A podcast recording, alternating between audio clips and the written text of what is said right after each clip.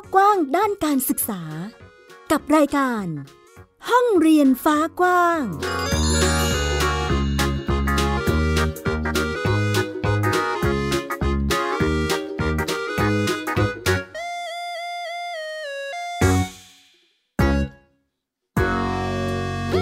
สวัสดีค่ะ ต้อนรับคุณผู้ฟังทุกท่านเข้าสู่ห้องเรียนฟ้ากว้างกับมิวอัยดาสนศรีเช่นเคยที่นี่ไทย PBS Podcast นะคะ เล่าเรื่องราวด้านการศึกษาให้คุณผู้ฟังได้ติดตามรับฟังกันในทุกๆ สัปดาห์ค่ะ วันนี้มีหลากหลายเรื่องราวเช่นเคยค่ะ ไม่ว่าจะเป็นเรื่องของการลดความเหลื่อมล้ำของนักเรียนชายแดนใต้ ที่หวังจะเพิ่มโอกาสทางการศึกษานะคะ แต่วิธีการจะเป็นอย่างไรต้องติดตาม รวมไปถึงประเด็นของเด็กจบใหม่ที่ตอนนี้หางานยากมากๆนะคะ สถานการณ์นั้นจะเป็นอย่างไร เดี๋ยวเรามีมาเล่าให้ฟังด้วยค่ะ และก็ยังมีประเด็นอื่น ๆ ที่น่าสนใจอีกมากมาย ชวนติดตามกันในห้องเรียนฝากว้างวันนี้ค่ะ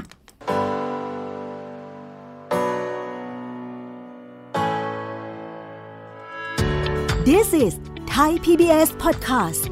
View the world via the voice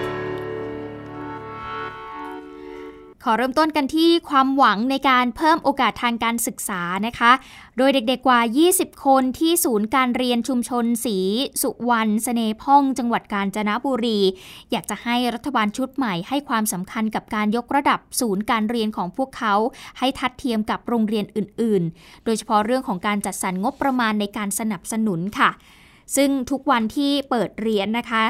นักเรียนที่ศูนย์การเรียนชุมชนศรีสุวรรณเสนพ่องที่อำเภอสังขบุรีจังหวัดกาญจนบุรีเนี่ยเขาจะใช้สนามหญ้าหน้าศูนย์การเรียนรู้ เพื่อที่จะพูดคุยทำความเข้าใจถึงกิจกรรมการเรียนการสอน ก่อนที่จะแยกย้ายกันเข้าเรียนตามระดับชั้นนะคะ ซึ่งนอกจากจะเรียนรู้ในหนังสือตามหลักสูตรที่มีการกำหนดเอาไว้แล้วเนี่ยนักเรียนที่นี่เขาก็ได้เรียนรู้วิถีของกะเหลี่ยงทุ่งใหญ่นเรศวรซึ่งอยู่ใกล้ชิดกับชุมชนค่ะ รวมไปถึงการทำนาที่จะต้องลงแรงปลูกข้าวด้วยตัวเองนะคะ เนื่องจากว่าศูนย์การเรียนรู้เนี่ยตั้งอยู่กลางป่าทุ่งใหญ่นเรศวร เรียกว่าแทบจะไม่มีงบประมาณมาอุดหนุนเลยค่ะทำให้เด็กนักเรียนที่นี่เขาต้องเรียนรู้เรื่องของการทำสวน ปลูกผักแล้วก็ปรุงอาหารรับประทานเอง ลองไปฟังเสียงกันค่ะพ่อแม่เป็นชาวกะเหรี่ยงครับ ผมก็แบบเรียนเรียนรู้เรื่องกะเหรี่ยงครับแบบทำไร่ทำนา มาเรียนแบบพี่สาวเคยมาเรียนที่โรงเรียนศูนย์การเรียนครับบอกว่าสนุกครับครูก็สนุกครับครูเป็นคนกะเหรี่ยงครับซึ่งผมมาเรียนความสำคัญก็คือพ่อแม่เป็นชาวกะเหรี่ยงแต่ผมเรียนกะเหรี่ยงไม่เป็นครับมามาหาความรู้ครับเด็กนักเรียนส่วนใหญ่เป็นเด็กในชุมชนที่ด้อยโอกาสนะคะ ครอบครัวเนี่ยมีฐานะยากจนค่ะ นอกจากนี้ก็ยังมีเด็กด้อยโอกาสที่มาจากหมู่บ้านใกล้เคียงด้วย ไกลที่สุดเนี่ยน่าจะเป็นเด็กจากบ้านจะแก่ค่ะ ซึ่งอยู่ห่างออกไปประมาณกว่า 80 กิโลเมตรนะคะ ติดกับอำเภออุ้งผางจังหวัดตากซึ่งก็ต้องมาพักอาศัยแล้วก็มากินนอนกันอยู่ที่ศูนย์การเรียนเนี่ยแหละค่ะ ซึ่งก็จะอยู่กับคุณครูนะคะ ก็ทำให้เกิดปัญหาการขาดแคลนอาหาร โดยเฉพาะเรื่องของอาหารกลางวัน แล้วก็อาหารสำหรับเด็กบ้านไกล ดี๋ยวไปฟังเสียงของคุณครูที่ศูนย์การเรียนรู้ชุมชนสีสุวรรณเสน่พ่องค่ะ 200 บาทต่อวันค่ะอันนี้สองร้อยบาทนี่กี่มื้อมื้อเดียวค่ะมันก็วันหนึ่งก็มื้อเที่ยงอะไรค่ะ มื้อเดียวใช่ค่ะ แล้วสองร้อยบาทเนี่ยสำหรับสำหรับกี่คนกันอ๋อ21 คนค่ะนักเรียนนะคะ แต่ว่ารวมครูด้วยก็ 4 คนก็ 25 คนค่ะ ค่ะ แล้วเฉลี่ยแล้ว ก็ไม่ถึง 10 บาทนะ ตรงนี้ก็เลยเป็นเป็น แล้วเออสองร้อยบาทนี่เราพอไหมพอค่ะยังไงก็ต้องพอค่ะวันหนึ่งอะค่ะต้องพอค่ะ แม้ว่าจะได้รับการรับรองอย่างถูกต้องตามกฎหมาย แต่ว่าที่ผ่านมาเนี่ยยังไม่ได้รับการจัดสรรงบประมาณให้นะคะ แล้วก็ยังไม่ได้รับสิทธิประโยชน์ด้านการศึกษา ก็เลยใช้วิธีการทอดผ้าป่า แล้วก็มีการรับ บริจาคเงินนะคะ เพื่อที่จะเป็นงบประมาณในการจัดการเรียนการสอนค่ะ โดยแบ่งเป็นค่าตอบแทนคุณครู ค่าคารุพันธ์ทางการศึกษา ค่าอาหาร แล้วก็กิจกรรมต่างๆ โดยไม่มีเงินอุดหนุนจากภาครัฐแต่อย่างใดผลักดันในเรื่องข้อกฎหมายครับ ให้มันปลดล็อกแล้วก็ให้ศูนย์การเรียนเนี่ยได้รับงบสนับสนุนจากภาครัฐ เหมือนกับเด็กไทยทุกคนที่เขาเรียน ไม่ว่าจะเป็นศูนย์การเรียนหรือว่าในโรงเรียนทั่วไป เขาก็เขาเรียกว่าสิทธิเสรีภาพที่เขาจะได้รับการศึกษาให้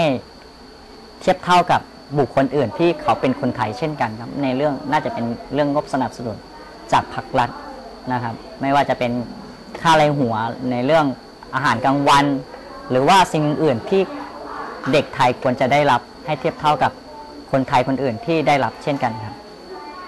ศูนย์การเรียนรู้แห่งนี้ เปิดทำการเรียนการสอนในระดับชั้นมัธยมศึกษาปีที่ 1 ถึง 6 มา 9 ปีแล้วค่ะ ปัจจุบันเนี่ยมีนักเรียน 21 คน แล้วก็มีครู 4 คน บริหารจัดการเรียนการสอนโดยองค์กรชุมชนบ้านเสน่ห์พ่องนะคะ ภายใต้การกำกับของสำนักงานเขตพื้นที่การศึกษามัธยมศึกษาเขต 8 เป้าหมายก็คือขยายโอกาสทางการศึกษาให้กับเด็กๆ และก็เยาวชนในตำบลไลโวและก็ใกล้เคียงนั่นเอง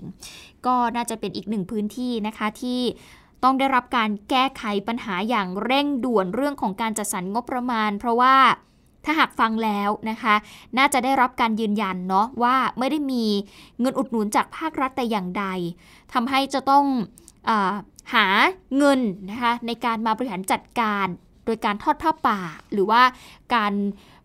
รับบริจาคเงินนั่นเองนะคะ ก็หวังว่าหน่วยงานที่เกี่ยวข้องนะ น่าจะได้ไปมีส่วนร่วมในการจัดการเรื่องนี้นะคะ ให้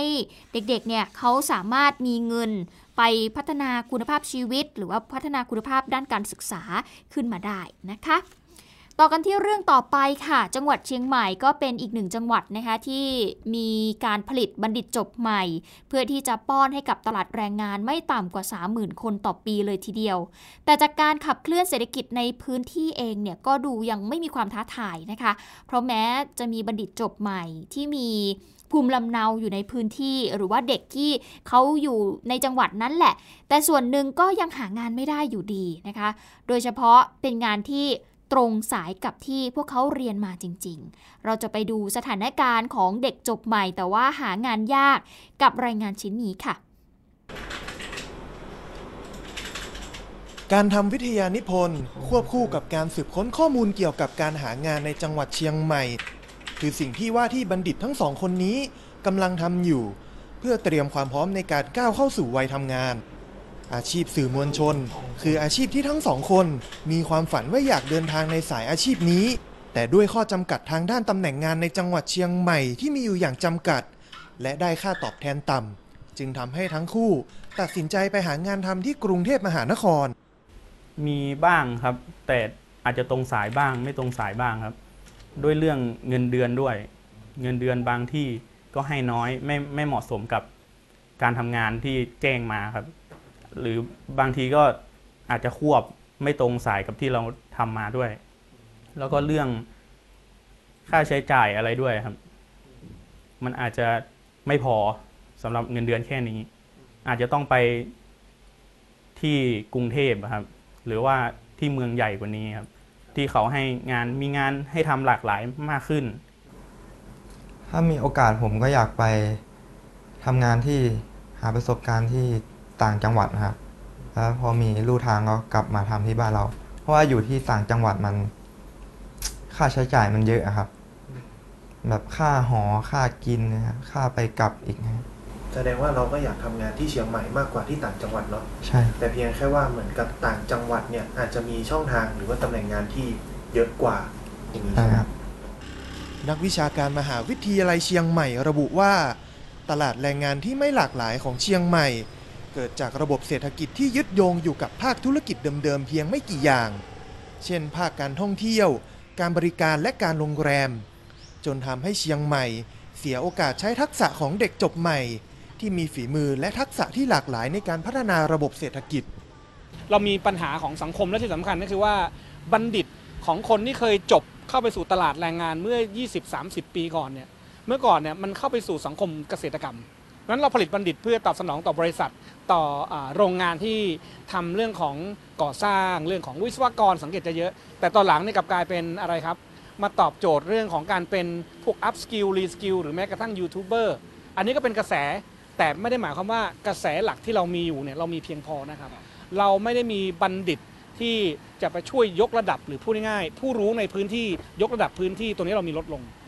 นักวิชาการเสนอว่าการแก้ไขปัญหาตลาดแรงงานที่มีอยู่อย่างจำกัดในเชียงใหม่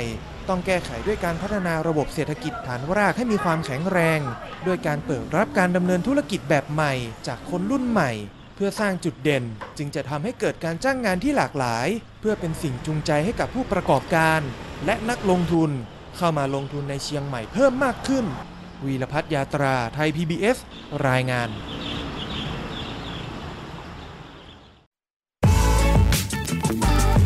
Worldwide Education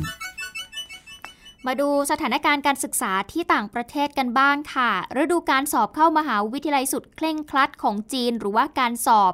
เกาเข่านะคะของจีนเนี่ยวนกลับมาอีกครั้งแล้วค่ะ ซึ่งถือว่าเป็นการเปิดสอบครั้งแรกนับตั้งแต่ทางการจีน มีการยกเลิกบังคับใช้มาตรการป้องกันโควิด -19 เมื่อช่วงปลายปีที่ผ่านมา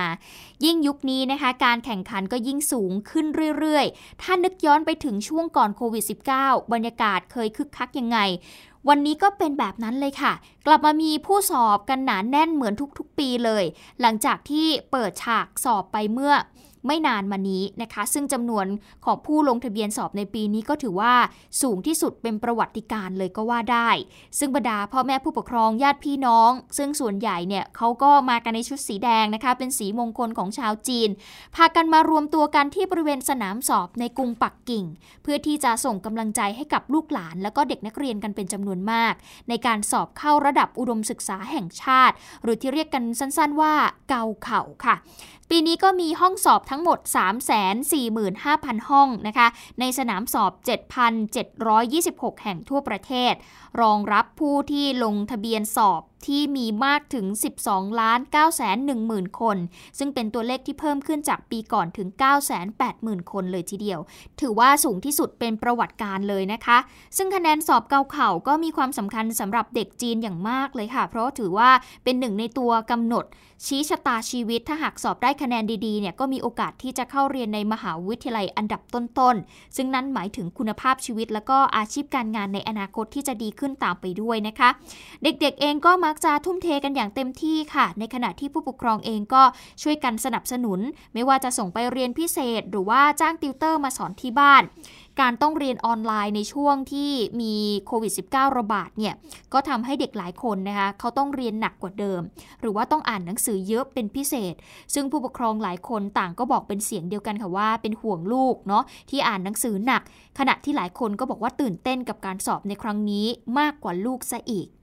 ซึ่งข้อสอบเกาเข่าก็มี 2 ส่วนหลักๆ ค่ะ ก็คือวิชาหลักก็คือ คณิตศาสตร์ ภาษาจีนและภาษาอังกฤษนะคะ ส่วนที่ 2 ก็คือวิชาเลือกตามความถนัดค่ะ โดยจะแบ่งออกเป็นสายวิทย์และก็ศิลป์ คะแนนสอบรวมทั้งหมดเนี่ยอยู่ที่ 750 คะแนน ถ้าหากใครอยากเข้าเรียนมหาวิทยาลัยชั้นนำเองก็ต้องทำคะแนนให้ได้สูงกว่า 600 คะแนนนะคะ แต่น้อยคนค่ะที่จะทำได้อย่างปีที่แล้วเนี่ยที่มณฑลกวางตุ้งเองก็มีผู้ที่สอบเพียงแค่ 3%เท่านั้นที่ทำได้ ซึ่งการเดิมพันที่สูงแบบนี้ก็ทำให้มณฑลเนี่ยมีการติดตั้งเครื่องสแกนใบหน้า ผู้เข้าสอบค่ะ เพื่อเป็นการป้องกันการว่าจ้างให้ผู้อื่นเนี่ยมาสวมรอยเข้าไปทำข้อสอบแทน ซึ่งอย่างไรก็ตามนะคะถ้าหากใครสอบไม่ผ่านหรือว่าไม่ติดมหาวิทยาลัยที่ต้องการ ก็ต้องรอสอบรอบใหม่ในปีถัดไปได้ อย่างเมื่อปี 2021 เนี่ยก็มีนักเรียนทั่วประเทศ ลงสอบอีกครั้งถึง 17%เลยทีเดียวค่ะ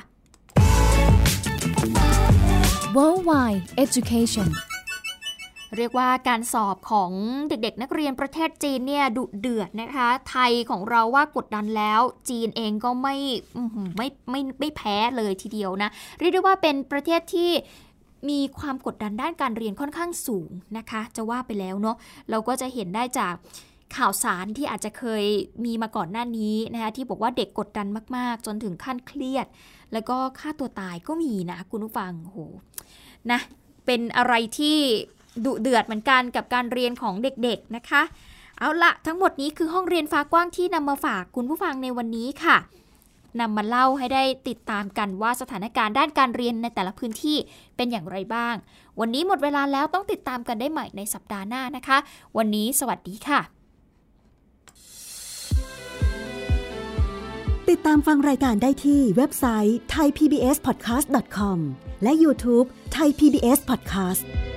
ฟังทางแอปพลิเคชัน Thai PBS Podcast Spotify Google Podcast Podbean SoundCloud และ Apple Podcast กดติดตามเป็นเพื่อนกันทั้ง Facebook Twitter Instagram และ YouTube ไทย PBS Podcast แค่ฟัง